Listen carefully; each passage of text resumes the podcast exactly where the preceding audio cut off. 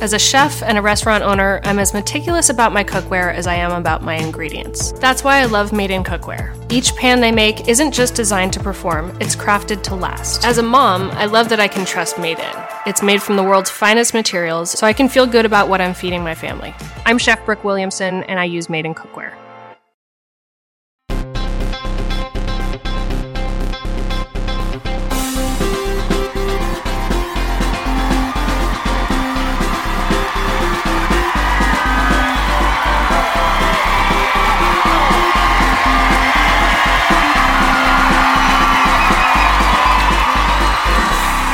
Hello, Orlando!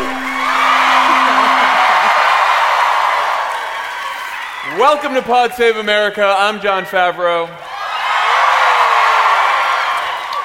I'm Alyssa Mastromonaco. How lucky for you. You don't always here. draw Alyssa. I'm Jon Lovett. I'm Tommy Vietor. I'm Dan Pfeiffer. We have a great show for you tonight. A little later, we'll be talking to the representative from Florida's 7th District, right here in Orlando, Congresswoman Stephanie Murphy.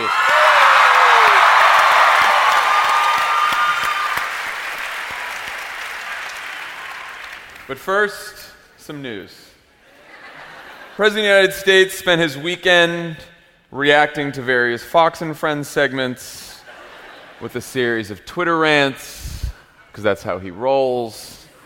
A lot of news, as always, on, on Sunday from his Twitter feed. First, he accused his own Justice Department and the FBI of corruption for not doing more to investigate Hillary Clinton and the Obama administration. Does that every once in a while.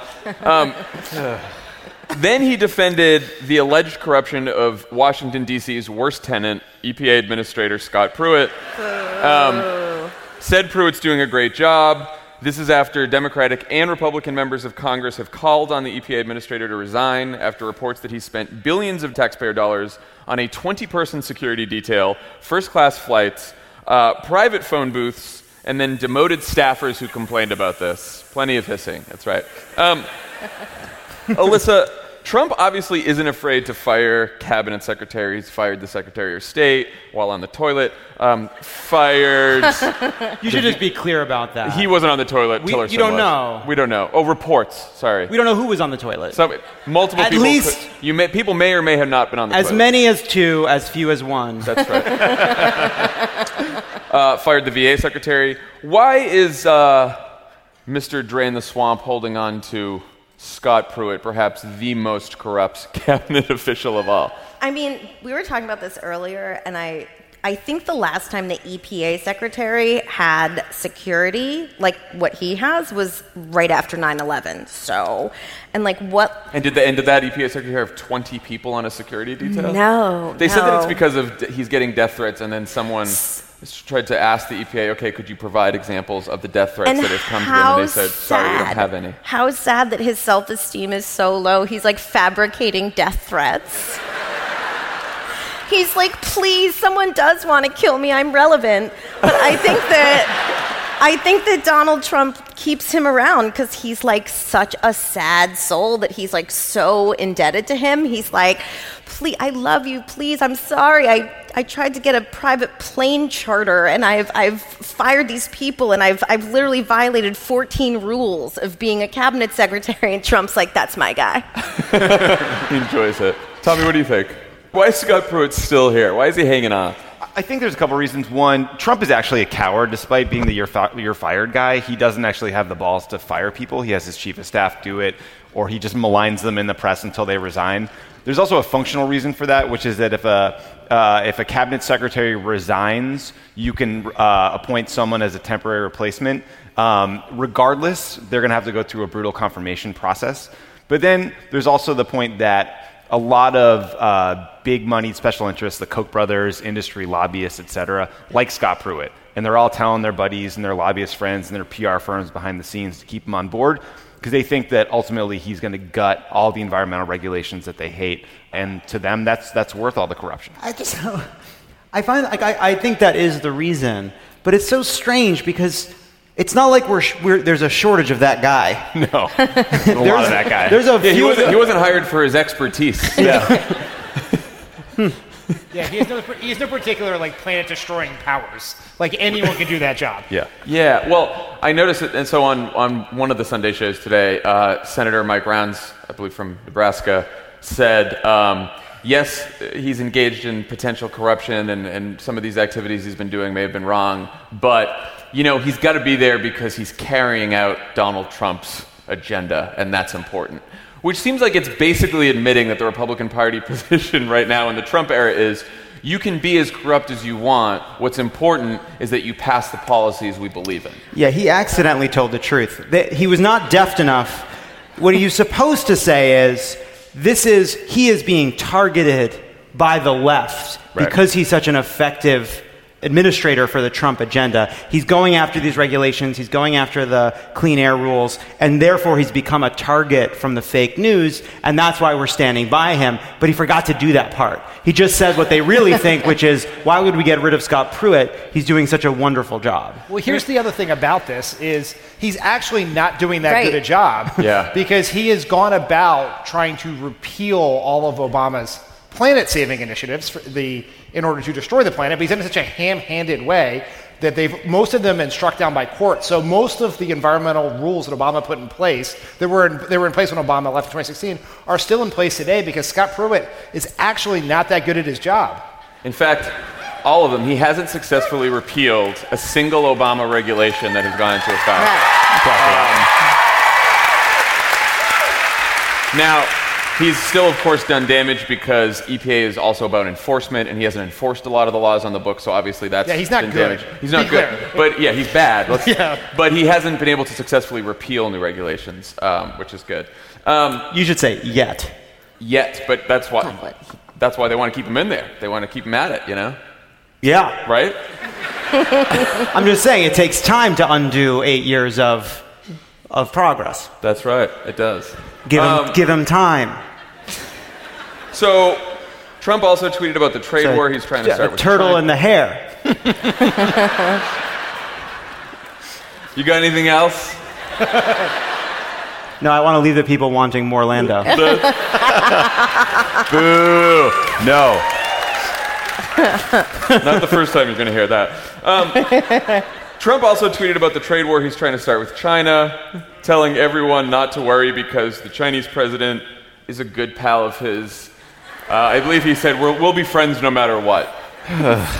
um, and he, he predicted that eventually the Chinese president will drop all of these tariffs and they'll make a deal. Dan, what incentive does President Xi have to do that? Is there, in what world does President Xi say, you're right, we're good pals, let's, let's cut this I whole trade war? I think President Xi will respond to Trump when he stops laughing. I mean, it, it, the, the Xi has every advantage in this fight because he doesn't have to worry about politics. He doesn't have to worry about a Congress. If a bunch of farmers in China want to complain, they can't. It's not allowed. and so, This is why Trump is very envious of him. Yes. yes, It's like, how do I get that? it, se- it seems like a great deal to Trump. And so Trump is pl- in the middle of playing a game of chicken, but he doesn't know the part about turning at the last minute, and he's putting it's putting us in a very precarious situation. Yeah. How does this trade war thing get resolved, Lovett? What do you think? Oh, a couple different routes it could go, I think. Uh, I don't want to predict, but uh, we have been sort of at a disadvantage that Dan has been talking about with China for, for longer than the Trump administration. There are disadvantages that come along with being a free and open society and a democracy that changes its leaders and often its parties every four years in the White House, every two years in the Congress. You know, the, right now, for example, China's actively expanding infrastructure. They have projects, infrastructure projects to build economic zones that span the Middle East all the way uh, to Asia uh, to put themselves in a position to dominate the global economy for the next hundred years. That is their plan. Now, we have been at a disadvantage because we don't, we don't do 100 year plans. We do, at best, four year plans. If you're lucky, an eight year plan, uh, which put us at a disadvantage. But now we have someone who has a two day plan or a Fox and Friends plan. Uh, and so th- this tit for tat, you can be sure that there are smart people sitting around a table gaming out in. Uh, you know, around the Chinese president, thinking through if they do this, we'll do that. If they do that, we'll do this. And I don't know about you. Mm-hmm. I have less confidence uh, that Donald Trump and etc. Yeah. are as thoughtful. I mean, Xi Jinping's literally had his name added to Communist Party doctrine and will be there in perpetuity. He changed the rules so that he can be essentially emperor for life. So he's all set. He has no politics to worry about. He's not worried about college towns and swing states coming out for him in the numbers he needs. Uh, so when he sees Donald Trump very obviously preparing a series of moves and, and attacks on China, they can sit back and prepare okay, what are the responses we can make that will cause him the maximum political harm? So they targeted Paul Ryan's district, they've targeted Mitch McConnell's district. They got they've the motorcycles. They got the motorcycles, they got the bourbon, they targeted farmers. And this is how they're going to play this game because they can move quickly and absolutely, and they have no politics to fear. So that's why these tit for tat trade wars are not smart in any way. That's why we're not He's going to set up- Wisconsin. He's going to Michigan. Right. That's right. That's why we're, we're not set up to win these All the things. places Like we there's, there's international If only places. Hillary had thought about Wisconsin as much as the Chinese president. what? I said it. and Waited five seconds. I don't hear it. Come on, man. Xi Jinping just hired Cambridge Analytica, so we're, we're good to go. it is funny about how the, the Chinese like pop culture interpretation of American culture is like they like whiskey, motorcycles, and they farm. All right. So Scott Pruitt's doing a great job. Uh, President Xi is going to be friends for life, so he's got those taken care of. Just, I don't want to move past the Friends for Life thing. We just gl- gl- glossed right over it. It is as if that should be reassuring to us. Right. like, whatever happens to our economy, she and I are going to be okay. We'll be pals. Thank goodness. I was worried about their friendship because you know people grow apart. You you have di- you know, and it's hard when you work with somebody you're friends with. We have that. You know, we work together all day. Do we go out to dinner as much as we used to? No. Why would we? We spend all day together. We have differences of opinion. Does that bleed over to a Sunday night Game of Thrones thing? It does. Sometimes it does. Pundit is an angel. Thank you.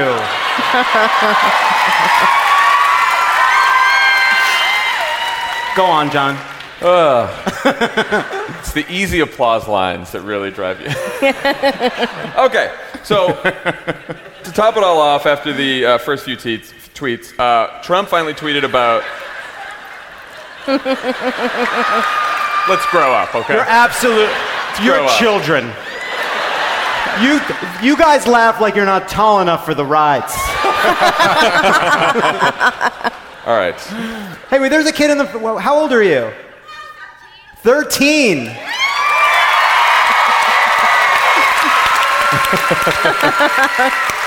look great in that shirt. Um, We have to talk about Syria now, so it's more serious. Um, Sorry, guys. So Trump tweeted about uh, an absolutely horrific attack in Syria, where it seems as though uh, Bashar al-Assad used chemical weapons to kill civilians, including children.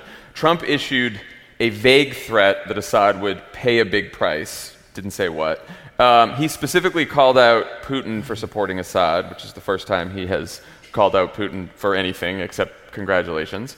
And then he attacked Obama for his Syria policy, saying, if President Obama had crossed his stated red line in the sand, the Syrian disaster would have ended long ago. Mixed a few metaphors there, but Not the- not the right metaphor. The least of the problems. Um, all of this comes a few days after the Trump administration said they're planning on removing all U.S. troops from Syria.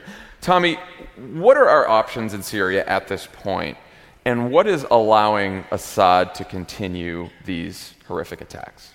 Well, first, I want to point out that the Syria tweets came at the end of a series that started with flagging something Jesse Watters, one of the dumbest people at Fox, said, followed by a complaint about his coverage. Then we got to the war crime. So that is the literally he shows us every time he tweets uh, what things he f- thinks are the most important to the least. Um, the the options in Syria. I mean, look, the last time he used chemical weapons, he used sarin gas, killed 1,300 people. Trump uh, launched 59 Tomahawk missiles, struck an airport, uh, that was essentially back up and running the next day. But what it did do was get the entire pundit class in Washington, D.C. to say that that was the night he'd become president. Uh, and I don't mean to be glib about this because, you know, Barack Obama, the Obama administration, the international community handed Trump an incredibly difficult situation in Syria with no great options. But the reality is, um, Assad has been killing innocent civilians with impunity for six or seven years now. Uh, the fact that he used chemical weapons speaks to the fact that they're trying to take out one last rebel stronghold, and they use chemical weapons to terrorize people and try to scare them into submission. Basically, it's like they just escalate until they get to the worst case. So, you know, there's two things they could do. They could respond militarily. Ideally, you would go to the UN or some international forum and try to rally the international community in the world to do something in response. Um, but that gets increasingly difficult when uh, you have fewer and fewer friends and allies left to make your case. Is that because Russia refuses to do anything? Russia refuses to do anything, but I mean, it's not like anybody else is stepping up and, and acting particularly heroically here. Right.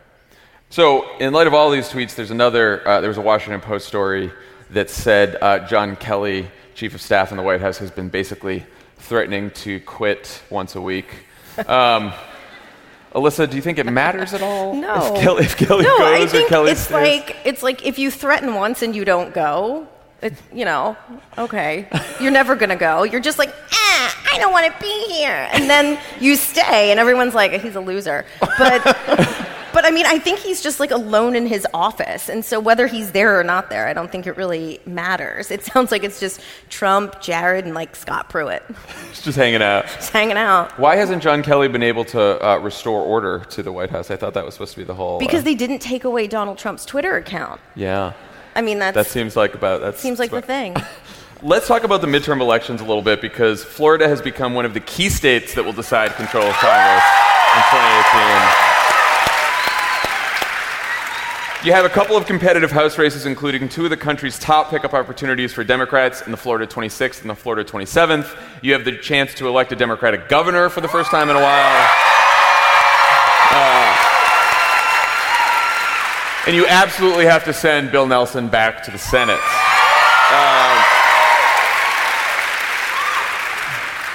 Let's start there. Any day now, could be as early as tomorrow. Governor Rick Scott is expected to announce that he's running against Bill Nelson. I always thought we were going to have more Rick Scott fans. Um, so, for some reason, Rick Scott has a 58% approval rating, a shitload of money, and he's going to try to run as a more centrist Republican. He's going to say he's presided over job creation, bucked the NRA to pass a modest gun control bill. Um, Dan, how does Bill Nelson run against Rick Scott?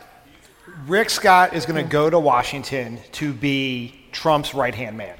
He's going to fight for the Trump agenda. He's not going to stand for Florida. He's going to support tax cuts for the wealthy, paid for by cutting Social Security, taking health care away from Florida seniors, from everyone in Florida. Has to run very aggressively against Trump. And Bill Nelson has the advantage of being someone with a long time record in Florida who, who is, can, it will be very hard for, Scott, for Rick Scott to sort of separate Bill Nelson from his Florida r- roots. But I think the argument here is about a check on Trump. And Bill Nelson will offer that, and Rick Scott will do the opposite. And, and I think as I think the other piece of it is healthcare. I think uh, you know Rick Scott is someone who came to prominence as someone who campaigned against Obamacare. You just heard crook. Oh, someone just said crook. Is that what you said, crook? Yes, obvi- yeah. So I mean, what, what was it? 1.7 billion for Medicare fraud. Uh, but uh, on healthcare, he he came uh, to prominence saying that he was going to fight to repeal Obamacare, fought Obamacare every step of the way, refused to expand Medi- Medicaid in this state, even though he said that and he said that because of the death of his mother caused him to change his mind and realize that the Medicaid expansion was a good idea, and then changed his mind again. Um, and you know, it's very similar to what he did on the, um, the federal money for rail. He just, out of pure ideology, turned down money that just would have come to this state to provide money for infrastructure, provide money for healthcare, purely out of ideology. But um, on the healthcare front, he is slippery on this because he knows that, by, that now a majority of people in Florida believe Obamacare should either be kept in place or expanded, and only a small, small fraction of the state believe it should be repealed outright. And so he is trapped in that position, and he knows it's a liability, which is why he's tried to run away from it, or at least back away from it a bit more, and we just cannot let him. Uh, his position on Medicaid is despicable. When, when, um, when, when Obamacare was passed, when Obamacare was passed, there were estimates for how far uh, how many people would receive health care in states like Florida. And Republicans have said for years, oh, you can't trust these projections. But one of the things Democrats and Republicans and analysts and nonpartisan people couldn't believe is how far uh, Republican governors would be willing to go to hurt their own constituents, to hurt their own people in order to be anti Obama. Because this was money that Florida would have gotten as a check no, no, you would not have to pay a dime more in taxes here in Florida. You've already paid for it. You've already paid for it with your tax dollars to the federal government, and he turned it down purely out of partisanship, and it hurt a million people in this state. It hurts this state every day. It's basically just like sending sending Florida tax dollars to other states. Yeah. Right. To ensure, basically, Floridians are paying for other people to be insured on, on Medicaid because Scott wouldn't take the money. So that's great.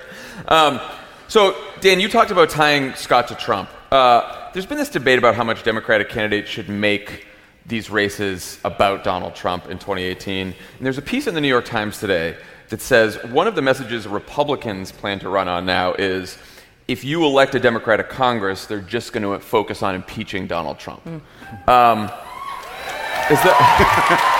Herein lies the problem, people.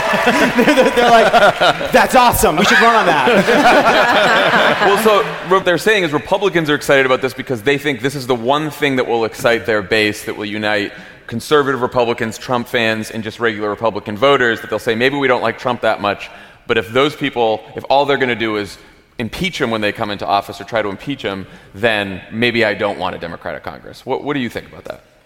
They're definitely going to do that, and it's probably not going to work as well as they think.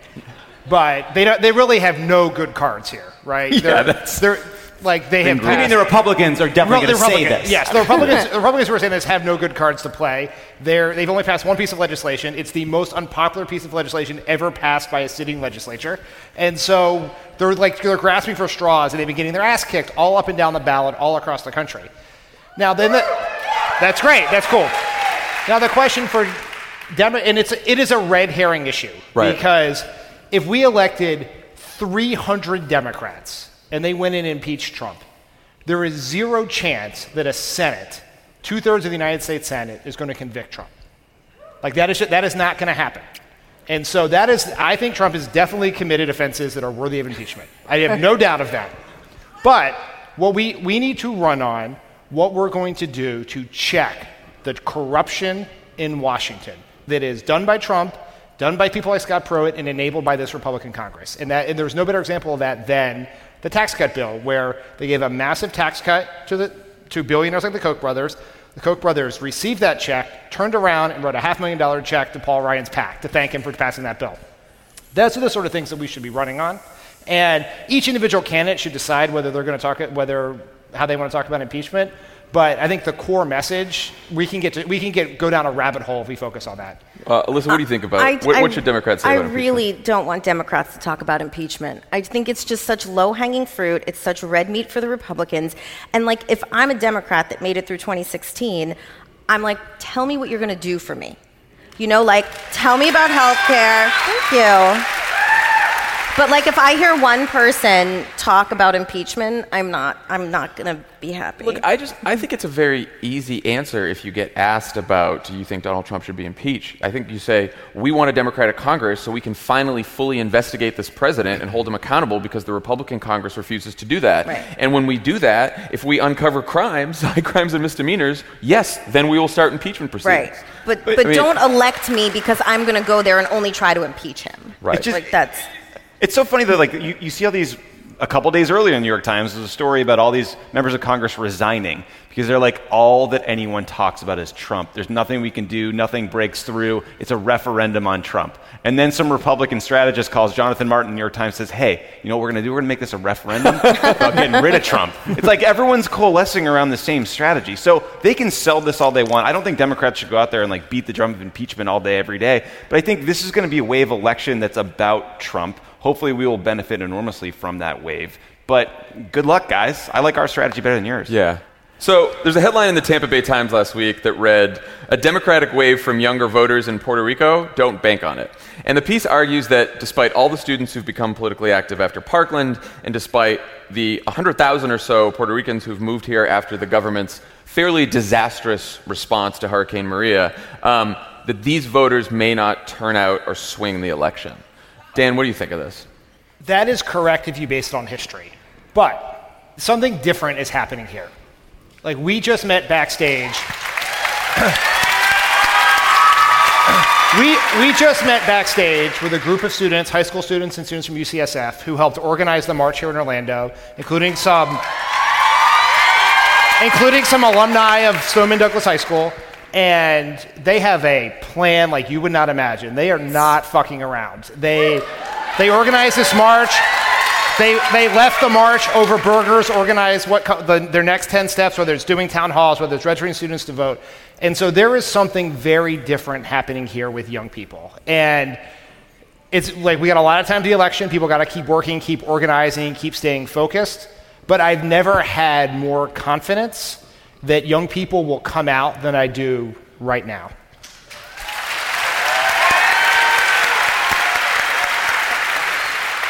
All right, we're going to end the news with a new segment called Under the Radar, where everyone gets to pick a story that people aren't talking about enough mm. and talk about it. Very simple. Mm. Alyssa, why don't you start? I didn't want to get anything wrong, so I wrote some things down. Um, but I don't know how many people know, maybe not enough, about the Office of Refugee Resettlement. And this has been a story going back for about six months, and every couple of weeks it pops. And the Office of Refugee Resettlement has the following mandate they are meant to help assimilate people who have come here from difficult places and help teach them about our country, right? And make sure that they're like good to go. And what the Trump administration has done uh, is picked the former policy coordinator for the Knights of Columbus to run this. And the one qualification he seemed to have was that he takes credit for the late term abortion ban in six states. And exactly, and has made it his business as the head of this office to monitor unaccompanied minors, women, who want to get an abortion. He tracks them, he gets updates on them, and um, luckily, I mean, he continues to pursue this agenda, but every judge has blocked what he's wanted to do, but he's still there, and we have to talk about it more. oh, his name is Scott Lloyd, by the way, FYI. Good, so now we know. Just the worst people. Huh? The worst people. The worst people they have. Love it. I don't think we're focusing enough on the fact that not only was Scott Pruitt not paying fair rent, he also didn't pay the fifty dollars. no, I mean, that's amazing. The, Uh, the landlords uh, had to change the Yeah. locks. the to lock landlord, them out. yeah, he, he That's went all, true. he went. What about Bob on these people? you, get, you get the EPA administrator in your house, and you think, oh, that's kind of cool. What a fancy guy. Oh my God, the EPA administrator. Then they can't get rid of him, uh, and they have business before the EPA. No, so Oklahoma uh, teacher strikes. We've seen uh, walkouts. We've seen walkouts in Oklahoma, Kentucky, West Virginia. In, and, and this is about salaries, this is about pensions, this is about just, it's about human decency, thank you. Uh, I just want you to know your mic is not working. Um, uh, it's about, uh, um, it's about keeping the, literally keeping the lights on and keeping the heat on in classrooms where some schools have set their thermostats to 57 degrees. It's about four day uh, school weeks instead of five day school weeks to save money. Um, but this is, I think, it's really important because it's the culmination of an ideology that said cut taxes, give businesses breaks to come to your state, strip down the budget, and growth will come, revenue will come in some distant future. But it just hasn't happened, and it's gutted basic services. It's forced teachers to get second jobs. It's forced a huge turnover. It's, it's caused a huge turnover in Oklahoma schools. And what we're seeing is, t- and, and in Kentucky, we've seen something similar, West Virginia similar. Oklahoma teachers haven't gotten a raise in a decade. Their, their pay is ranked 49th uh, in the country.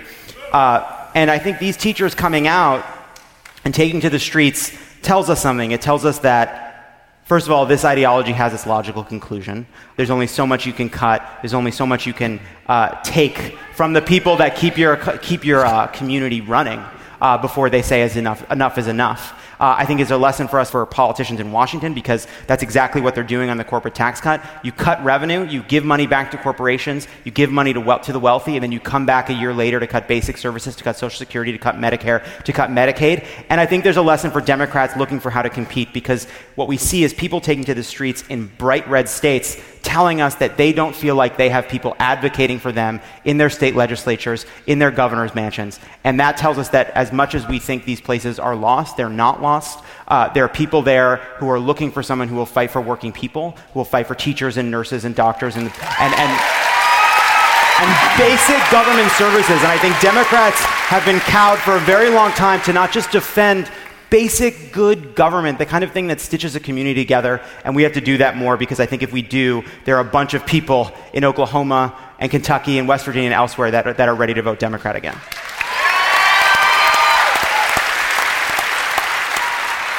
Tommy. Um, before, before the horrific chemical weapons attack that refocused our attention on Syria the other day, there were a series of reports that Trump told his generals basically that he wants out, whether it's six months or a year, but he wants out right away. But you're not allowed to call it a timeline because that's what Obama had. So that's sort of how we defined and thought through the issue.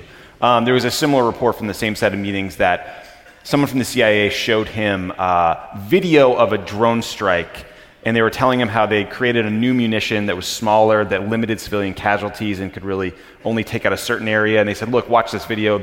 We wait till this person walks away from innocent civilians, and then we took the shot. And he said, Why did you wait? Um, so, a few things. One, that is pathological. That is stone cold evil murder. Uh, and it is so wrong and insane that he would think that way that it's deeply troubling. Two, uh, it shows that he has no broader understanding of how you actually succeed against terrorism. You don't do it by indiscriminately killing innocent people. You do it through a whole series of tools that involve some military action, some development, some diplomacy. But you actually have to care about and focus on all parts of the problem. Three, you know, it shows that he has zero interest in, in expert advice from the advisors he has, the generals that are important, and that he no longer cares what they think. And, and lastly, like I think what frustrates me the most is there's so much noise in the in the press and the media that we're reading about Stormy Daniels or this or that that we actually don't focus on these atten- these issues nearly enough, and they don't get a public debate uh, in the press, in Congress, or anywhere else uh, that actually focuses our attention, makes people care, makes people pressure their representatives to try to do the right thing. So I don't have a, an easy answer to this. Like I, I come to this with a lot of humility as someone who worked in the Obama administration and knows that the outcome in Syria is horrific, uh, and it's not something any of us are proud of, and it's something we'll all be thinking about till the day we die. But there is a better way to run a railroad. There's a better way to like work on these issues, try to develop policy, and actually demonstrate to people in Syria, to your own military, to the world that you actually care and are trying to fix things and not just solve a political problem. Uh, and that's not happening right now. Yeah. Oh, I didn't know there's Q and A in this part. It's a, it's a softball. Okay. Did Donald Trump tweet today blaming Obama for this because Obama didn't quote respond when he when the red line was crossed? Yeah. Red line in the sand, he said. Red line in the sand. I was, Which gonna, is- I, I was trying not to let you down the mixed metaphor path, but go ahead. But then Rounds on Meet the Press said red line in the sand. So now that's something we're going to have to deal with. People saying red line in the sand. now, Least of our problems. now, Tommy, what was Trump's position on Obama attacking Syria in 2013? Uh, he opposed it, Dan. He said we would be stupid if we were to attack Syria. So, giant So- hypocrite. So it's not on the level. all day, every way possible. The old tweets are there. They don't go away. I also bet Trump would fail a pop quiz on his 2013 position on Obama's Syria attack. 100%. Dan, what you got? so, we have another election coming up. Two weeks from now, there's a special election in Arizona for a congressional seat. Yes. So, a- a few months ago, a Republican congressman named Trent Franks uh, had to resign, as many are wont to do, for some pretty shitty things he did and said, and allegations of sexual mis- misconduct towards his staffers. A lot of that going around. What's that? Nothing, go on. And so we, the race is in, it's two weeks from tomorrow, April 24th, and we, there is a very good Democratic candidate running. She's an emergency room physician named Dr. Hiral Tipirneni. And this is a district that is very Republican. It is just as Republican as the one that Conor Lamb won in Pennsylvania last month. And so This one has gotten less attention because after uh, getting his ass kicked by showing up in Pennsylvania repeatedly, Donald Trump is trying is pretending this one is not happening. And frankly, Washington Democrats are trying not to like shift the narrative here, so they're being they're focusing on it less. Now, it is most definitely a tougher race than the one in Pennsylvania because even though Trump won it by the same margin, there are 80,000 more Republicans and Democrats in this district. But if we are going to build a sustainable majority in this country and build a strong electoral advantage, so we're not just find, deciding the president based on 70,000 votes in three states, we have to run hard in these races. And the fact is, no one knows what's going to happen in this race. Not a single media poll has happened. We don't know. We're just guessing based on past performance. And if we guessed on past performance, then Doug Jones wouldn't be in the Senate, Conor Lamb wouldn't be in the House, and alarmingly, Donald Trump wouldn't be president. So if you have any interest in this race, you can go to Dr. Hirani's, Dr. Tipirneni's website. You can donate on Act Blue. And whatever happens here, the Democratic Party is going to be better off because we ran a well funded, well organized campaign in a strong Republican district. And that's going to help. And that's not just going to maybe get, deliver, deliver this seat for the Democrats, it's also going to help flip Arizona blue and win Jeff Flake's seat. And, and Arizona is going to be a, a, a, core battleground state in 2020, and we will benefit from the work that is done right now. So I encourage people to look up that race, get involved, see if you can help. All right. Um, so I got one. Uh, we talked about how Florida is one of the 18 states that rejected the Medicaid expansion. Uh, Commonwealth of Virginia was another one of those states.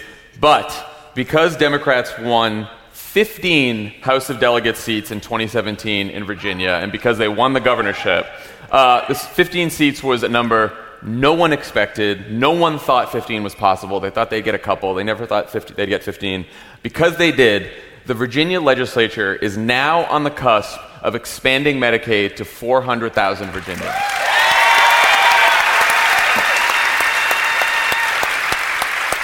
Seventy percent of Floridians support a Medicaid expansion. So if you need another reason to vote in November, there's your reason right there.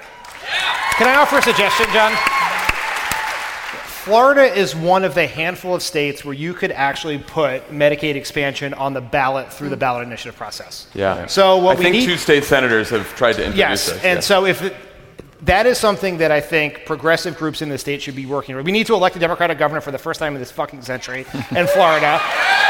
And then, and if you can't get it done through what is already a Republican legislature, put it on the ballot, motivate that this will be something that will turn people out and you could give healthcare to a million people is there what better investment of time energy and money is there than a ballot initiative like that It's also why all these state legislature races are so important. Every single race matters state, local, national.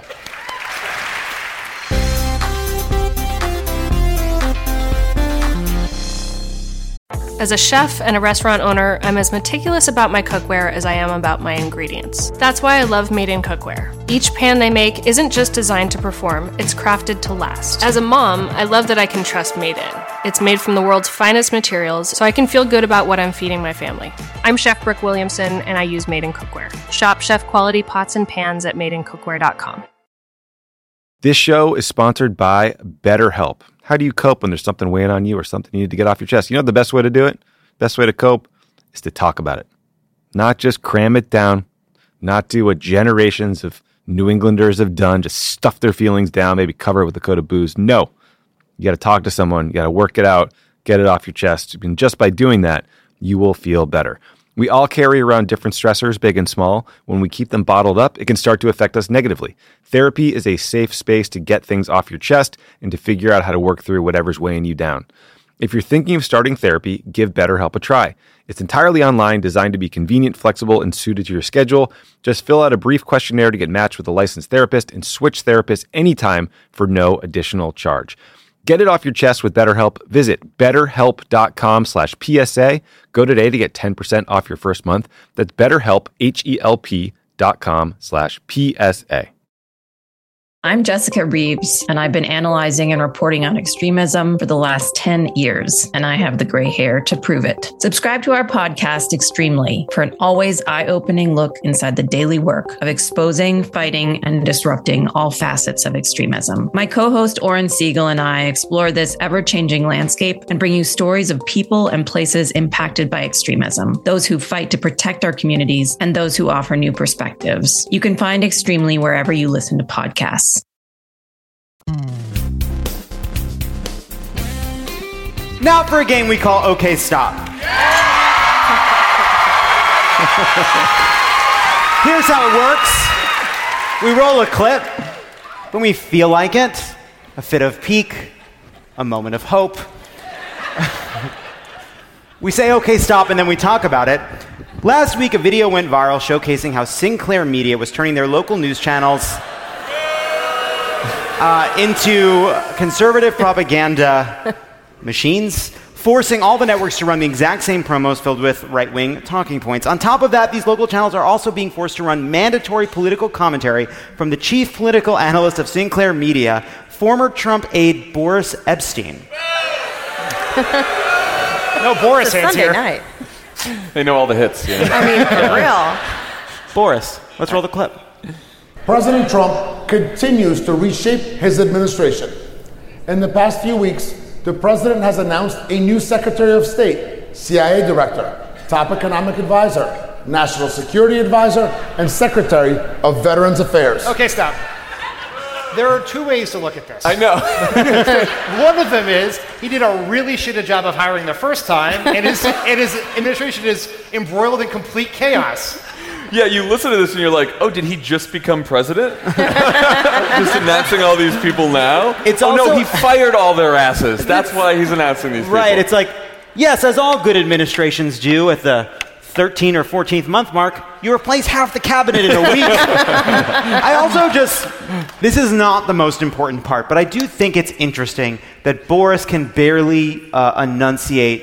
He, that he is a marble mouthed, hard to under, like, Take out your mouth guard, man. What are it's, you doing? um, he's so fundamentally inarticulate and he has zero TV charisma. And, and I think that's actually subtly important because this is very Banana Republic, right? This guy's not here because he won the audition. You know, they didn't have 40 people try. It wasn't bottom line with Steve and bottom line with Sarah. And then they're like, Boris won. You know, we did it and Boris was the best at this. No, he's just a crony. Like, this is, the, th- this is how you know he's a crony. Because look how bad he is. More changes are always possible. So why all the turnover? Well, the president deserves to have staff around him who support his agenda and are doing a good job. Okay, stop. A quick reminder that Boris got fired from the White House for doing a bad job. Like in record time. like, to Lovett's point, the reason Boris got this job is he was the first dude fired. He was the first person available that worked for Trump. This It was is- this was Boris's soft landing.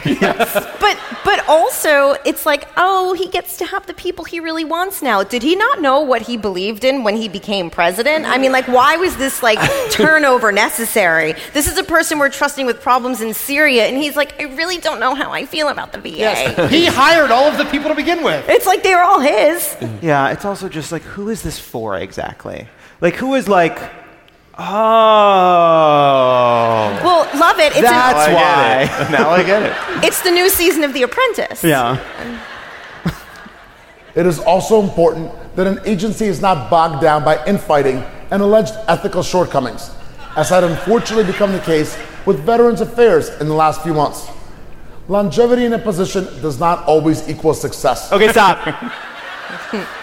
he better hope so. I have to say, I have to say, it was also not romantic. Uh, you know what I mean? Just take a second.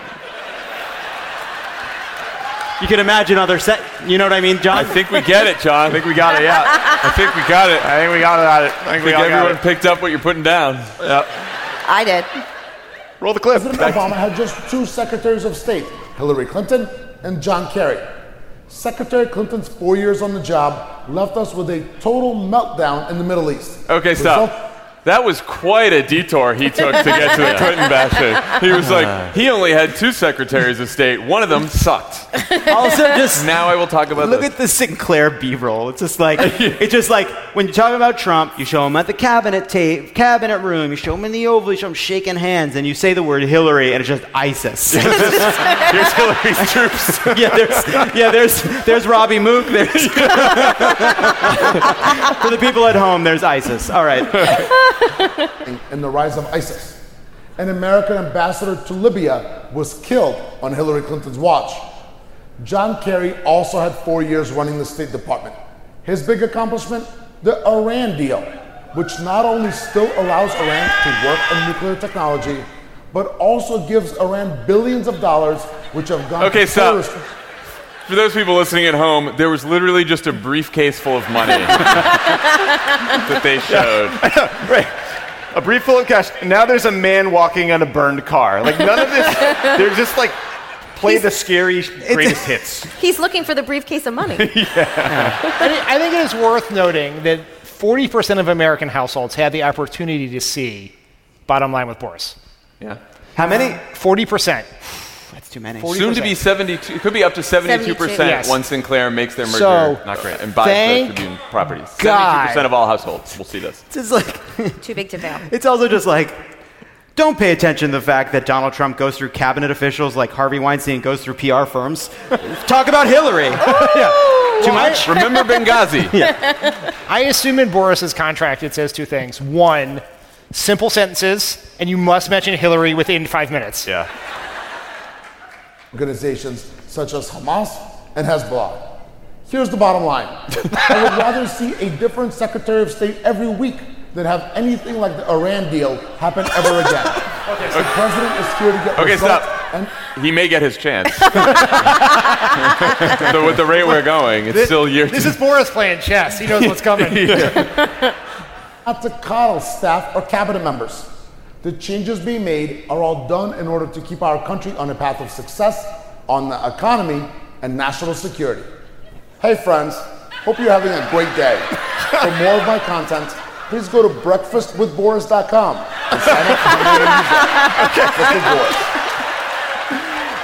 Oh, Boris. When, when this when this uh, clip went around to our team to like decide if we were going to do it for OK Stop, we were all looking at Boris's YouTube, and he had 136 subscribers. So there's not there's not a lot of hunger for Boris's content out there in the, was on the internet. Don't you wish you had a tagline that was, for more of my content, go to breakfast with Tommy? Breakfast with Boris. Again, it's not the most important part, but he's, you just actually don't see people that inarticulate on television. You really don't. I mean, it's, um, it's not just the, it's the quality of his voice is very bad. gargling. It's a hard voice to understand. It's not clear. It doesn't have a good Yeah. tone to it. Lucky he's a bad propagandist. I mean, a little hmm. like Scott Pruitt and the Obama EPA rules is we are blessed by the idiocy of our enemies. And like, there could be someone who was really good at propaganda who was doing propaganda in 40% of American homes. Well, that's Paul Ryan. They got hired at Fox. yeah, they gotta. Okay, when we come back, we will have our interview with Congresswoman Stephanie Murphy.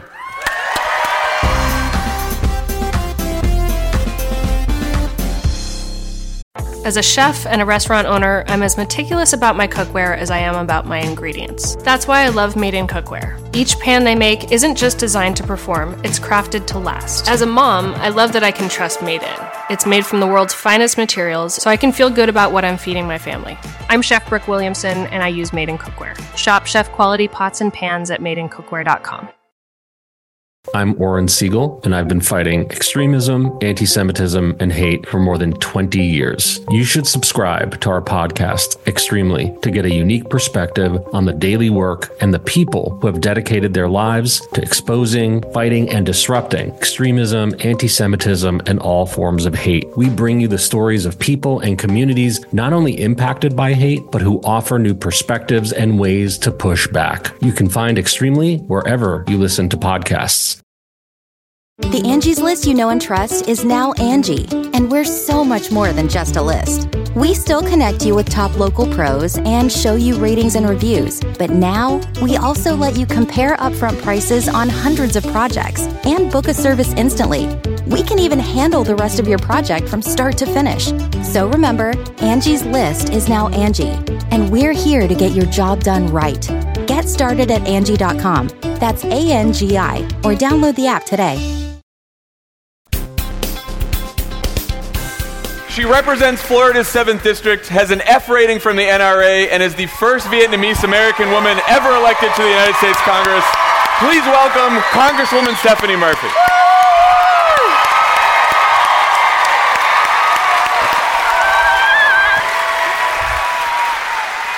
Thanks for coming.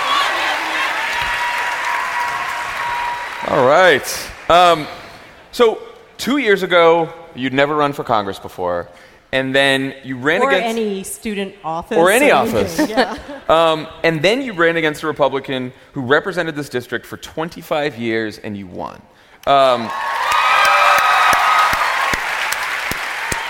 why did you decide that running was something that you wanted to do, and how did you pull off the upset? Well, first, let me just thank you for having me on. I'm so excited to be here. I'm a huge fan. And um, I'm also excited that you're here in Orlando. As you've seen tonight, this is Orlando United.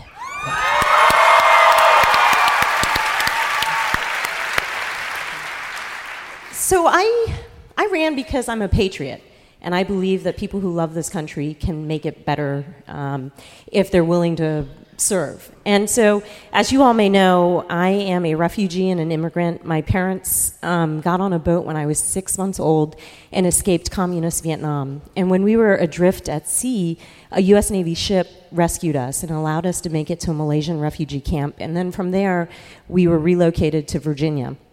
And so I grew up in a um, working class family, but I had an opportunity to go to college, be the first woman in my family to go to college, and then work in the corner office that my parents spent nights cleaning, and had the opportunity to go on to work for the Secretary of Defense. And I really just feel a debt of gratitude to this country. And so, yeah. In the 2016 election, you may remember the rhetoric just, um, it, it didn't comport with the America I knew. And then on June 12th, a gunman walked into a nightclub in my community and took the lives of 49 um, people. And I felt like, you know, you can't have people spewing hateful rhetoric at the highest level and not expect to see it manifest itself in your own community. And then the man who had served this community for 20 some odd years took a check from the NRA two days after the Pulse nightclub shooting. And and I just really felt like, you know, if you're going to change what's going on in Washington, you have to change the kinds of people you're going to send there. And so I ran a campaign on change, security, and equality, and um, just really got my message out there. I ended up running a four month campaign and unseating a 24 year incumbent. Wow. So, one of the things that I admire so much and why I am obsessed with this woman is that when you look at her career, she's always running towards the problem, right? So many people are like, oh, I see something, I'm going to go over here and ignore it.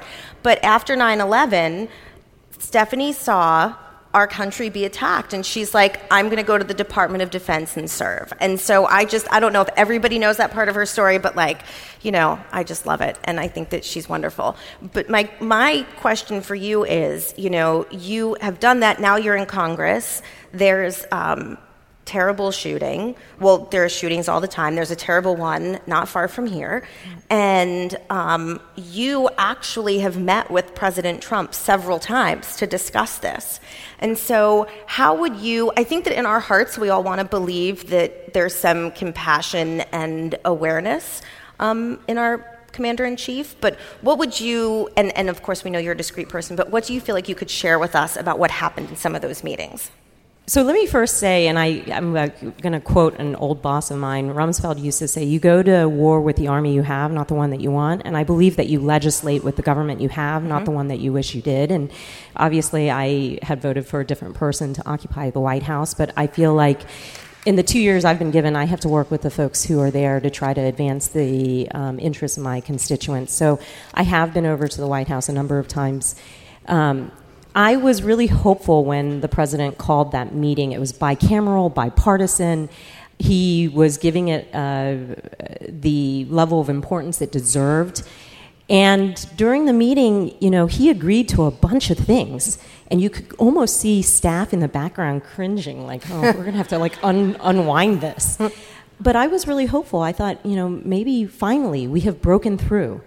And then within 24, 48 hours, despite talking a big game, he backed away from a lot of that. So the best thing that came out of that for me was that I had an opportunity to press this issue about lifting the ban on gun violence research that has been in place for 22 years. And with, with the help of so it gave it a national platform where people who didn't know that that existed before did. But it also um, was fueled by the energy that the Parkland students provided this issue. And so when we got to the spending bill, I was able to um, press the House appropriators to consider including it. And so I'm really proud to say that about two weeks ago, we lifted this 22 year ban on gun violence research.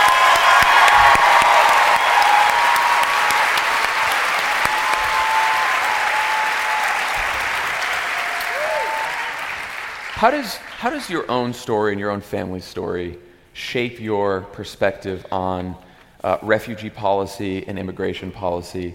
And how do you talk to people, to constituents who are uncomfortable with our immigration policy, who might, you know, hear what Donald Trump says and feel more comfortable with that? You know, I, I think, of course, having served at the Department of Defense, I believe that we should secure our borders and have a strong and smart national security. But I feel like the conversation that we're having on immigration is um, disconnected from the America that I know. You know, we have always been a place where we, we have provided opportunity and refuge, and yet we are having this conversation about immigrants that just isn't connected to the reality of what immigrants have contributed to this country. And I'll, I'll share a story with you. I was doing um, uh, coffees with your congresswoman around the district last week, and I had one woman who had bought into this narrative and was uh, conflating the idea of the word immigrant with criminal. Mm. And I just had to say, I'm sorry, but I'm not going to sit here and let you do that. There's a very big distinction. Um,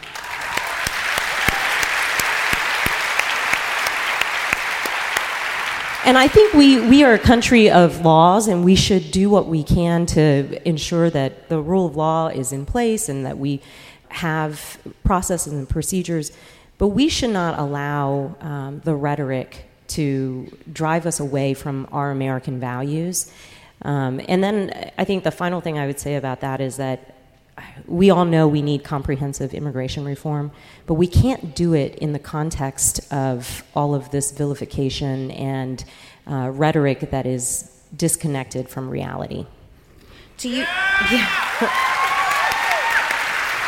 You mentioned the coffees with the congresswoman, which I'm obsessed with because one, I think that women do these things more than men do, um, and so I'm just curious if over the past, you know, two years since you've been in office, do you notice a change in the tone of them? Like, what are people's, what are the issues that pop up the most? And do you feel like in this really divisive political system that maybe people are a bit more unified, or are they more sort of antagonistic?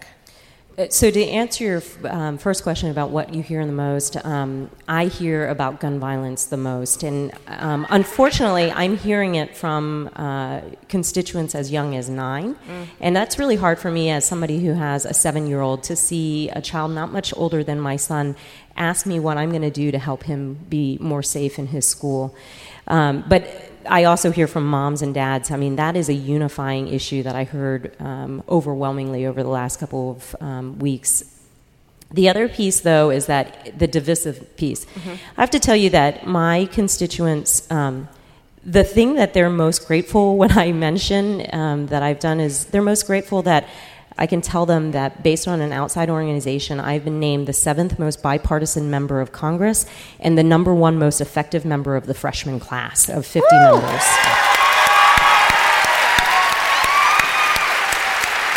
And it, it doesn't matter what our political positions are on a variety of issues because we don't always agree 100% of the time. They just want to know that there's somebody up there representing them who's willing to work with other people to get things done.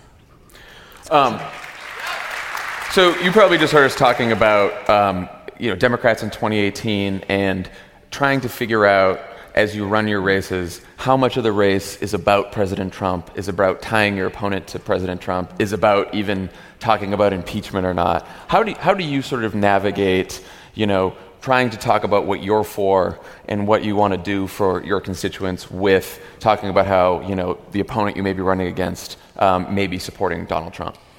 I think, based on my experience, that the most successful path is to find candidates that fit their district and run on issues that are important to their district. And I'll give you the example. When I got into this race at the end of June of 2016, I was uh, polling down 22%, and I had 6% name ID. And let's be honest, that's just because everybody knows a Murphy, but not necessarily me, you know? Um, and so, but I went out there and I talked about, you know, change and jobs, security, and equality.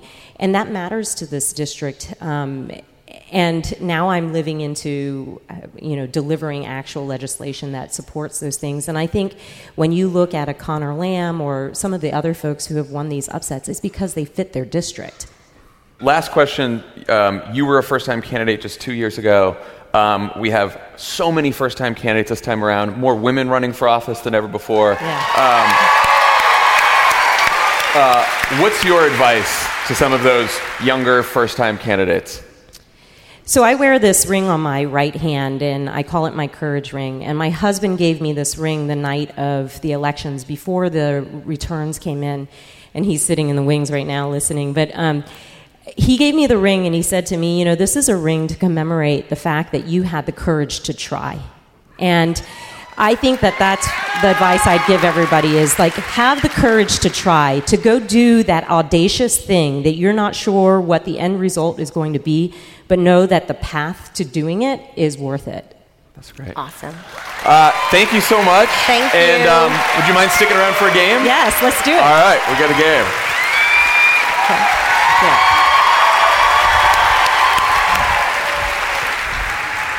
Thank you so much, uh, Congresswoman, for agreeing to be part of a game. You have a card in front of you. Would somebody out there like to play a game tonight?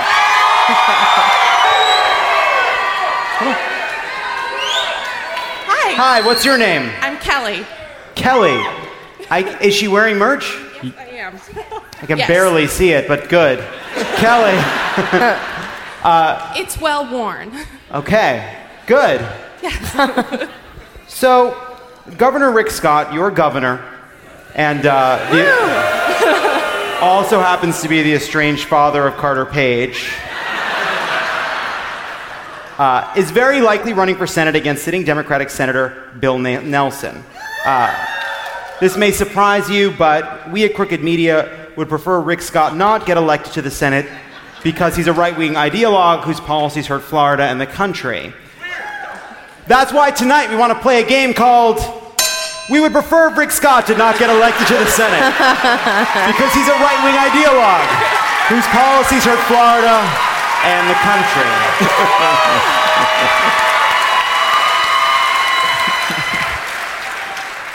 Kelly, are you ready to play the game? Yes, I am. Question number one. Love it. We haven't mentioned Marco Rubio once tonight. I know we forgot to talk about Marco Rubio. That guy sucks!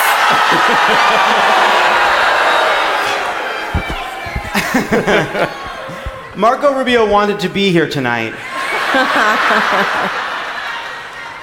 but he also didn't want to be here tonight. and then he also had no opinion on to whether or not he should be here tonight. And actually, he doesn't get enough credit for what he used to think about whether or not he wanted to be here tonight. and the weirdest thing is, he tells people in Florida he wanted to be here tonight, but then in DC he says the exact fucking opposite. Even the president didn't know Jim Crow totally fine. Uh, I feel better.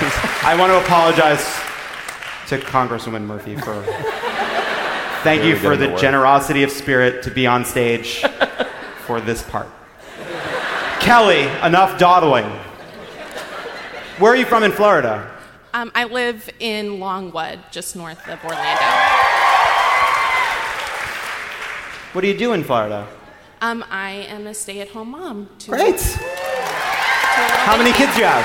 Just one Just one kid, a boy, a boy or a girl, or boy. Um, he just is six weeks old. This is my first time six away. weeks old. So this is like a night out. Oh yeah, this And- is my first night away from him. And so, so and someone's watching him, I assume. oh yeah, his dad is watching him. You're a new mom. I just I don't know. You know. Rick Scott's question number one, Kelly.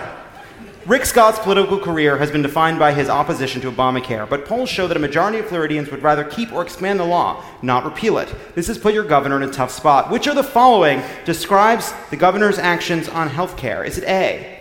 After the death of his mother in 2013, he said that the painful and personal experience led him to change his mind and support the Medicaid expansion in Obamacare. Is it B? Two years later, he changed his mind again, single handedly denying health care to 1 million Floridians, which would have been paid for by the federal government, not Florida. I want to pause and say that that line reading was terrific. There's all caps in that section. Thank you. Is it C? While he was refusing the federal money for you, his for-profit hospital company paid 1.7 billion in fines for defrauding Medicare. Or was it D? All of the above. Because the only thing Rick Scott hates more than Obamacare is facing the political consequences of that position when it actually hurts people he is supposed to serve. Hmm. I'm gonna have to go with D. It is D, Kelly. Thank you. To make her louder. Question number two. During Rick Scott's response to Hurricane Irma, he famously did what? Is it A? Sat for two hours whispering to a dolphin until a single tear ran down his cheek. we are part of the world, and the world is part of us, he said. Is it B? Drove his yacht out into the storm, tying himself to the mast and screaming, If you want Florida, you have to get past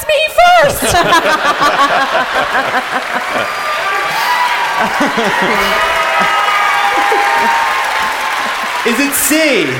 Deleted voicemail messages from the nursing home where 14 elderly people died after they lost electricity in the storm. Oh, that was a tough one. I just. I every time I hear that one, I know. it's tough. Tough Is it D? Claimed that the only way to stop a hurricane is to repeal Obamacare.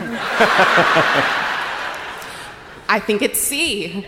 It is C. He deleted. They deleted the voicemails. Kelly, bonus question: What is Rick Scott's position on climate change? Oh. That is correct.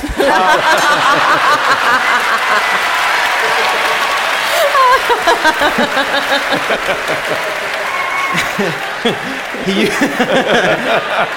he used to deny climate change. Now he evades the question. He refuses to have an opinion, quickly changes the subject, even though before Irma he repeatedly acknowledged that he was worried about the storm being unprecedented. Question number three Kelly. Rick Scott has recently tried to distance himself from Trump as he plans his Senate run. Scott refused to say if he'd want Trump to campaign for him and asked if Trump would help other Republicans, said, You'd have to ask them. But Scott used to be one of Trump's biggest supporters. How far was Scott willing to go for his buddy? Was it A? Volunteered to be a groundskeeper at Mar-a-Lago. Was it B?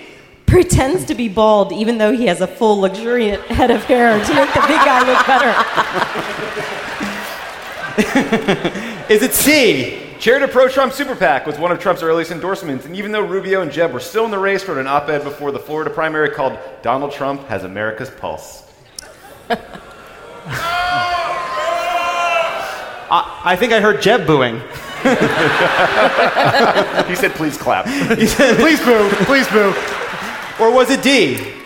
over and over again let Trump win at golf, but not like by too much.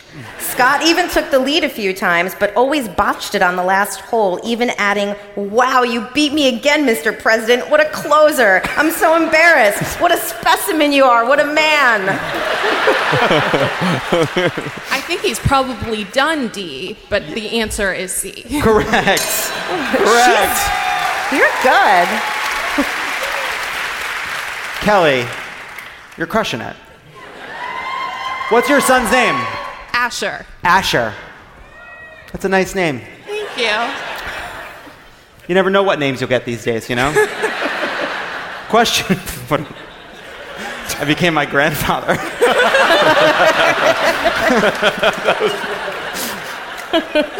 Question four. Rick Scott has been governor since 2010. Don't boo time. Which of the following, Kelly, will go down in history as his signature achievement? Is it A? Rick Scott turned down $2.4 billion in federal funds to build high speed rail systems in Florida, angering Republicans and Democrats. Was it B? Rick Scott signed a 2011 law that created historically long lines at early voting sites in the 2012 election, making it harder for working people to vote. Was it C? Rick Scott was successfully sued for breaking state public record laws and having to pay $700,000 in taxpayer money to pay for his opponent's legal fees. Was it D? More inmates have been executed under Rick Scott than any other governor in the history of Florida. Was it E? Rick Scott reduced unemployment benefits and average wages declined in, declined in Florida compared to the rest of the country. The percentage of the Florida population living in poverty has increased. Was it F? Rick Scott somehow managed to increase the state budget by over $10 billion while still cutting 10,000 jobs from the state, wor- state workforce. Was it G? Rick Scott actually signed a law that prevents doctors from talking about gun ownership with their patients. Was it H? Rick Scott outsourced prisons to his political donors. Was it I? Rick Scott cut funding for people with disabilities and education. Was it J?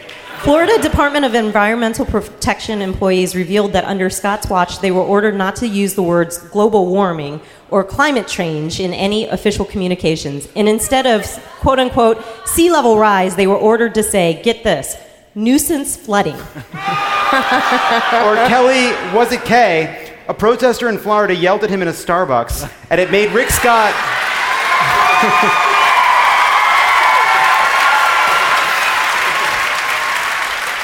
Patron saint of Orlando. Uh, a protester in Florida yelled at him in a Starbucks, and it made Rick Scott so sad and angry that he spent thousands of dollars airing an attack ad against this constituent. I think it's all of the above. Kelly, you got it. You have won. We would prefer if Rick Scott did not get elected to the Senate because he's a right wing ideologue whose policies hurt Florida and the country, so you get a parachute gift card.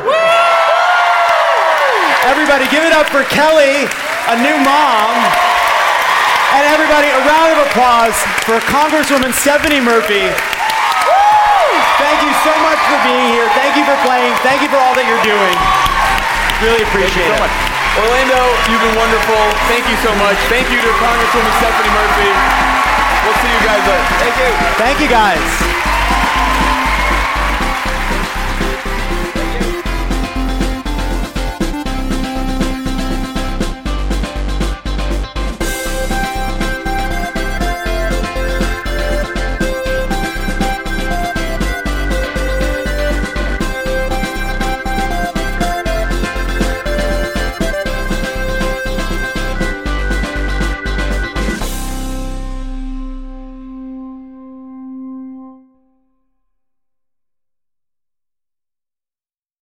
As a chef and a restaurant owner, I'm as meticulous about my cookware as I am about my ingredients. That's why I love Made in Cookware. Each pan they make isn't just designed to perform, it's crafted to last. As a mom, I love that I can trust Made in. It's made from the world's finest materials, so I can feel good about what I'm feeding my family. I'm Chef Brooke Williamson, and I use Made in Cookware. I'm Oren Segal, and I've been fighting extremism, anti Semitism, and hate for more than 20 years. You should subscribe to our podcast, Extremely, to get a unique perspective on the daily work and the people who have dedicated their lives to exposing, fighting, and disrupting extremism, anti Semitism, and all forms of hate. We bring you the stories of people and communities not only impacted by hate, but who offer new perspectives and ways to push back. You can find Extremely wherever you listen to podcasts.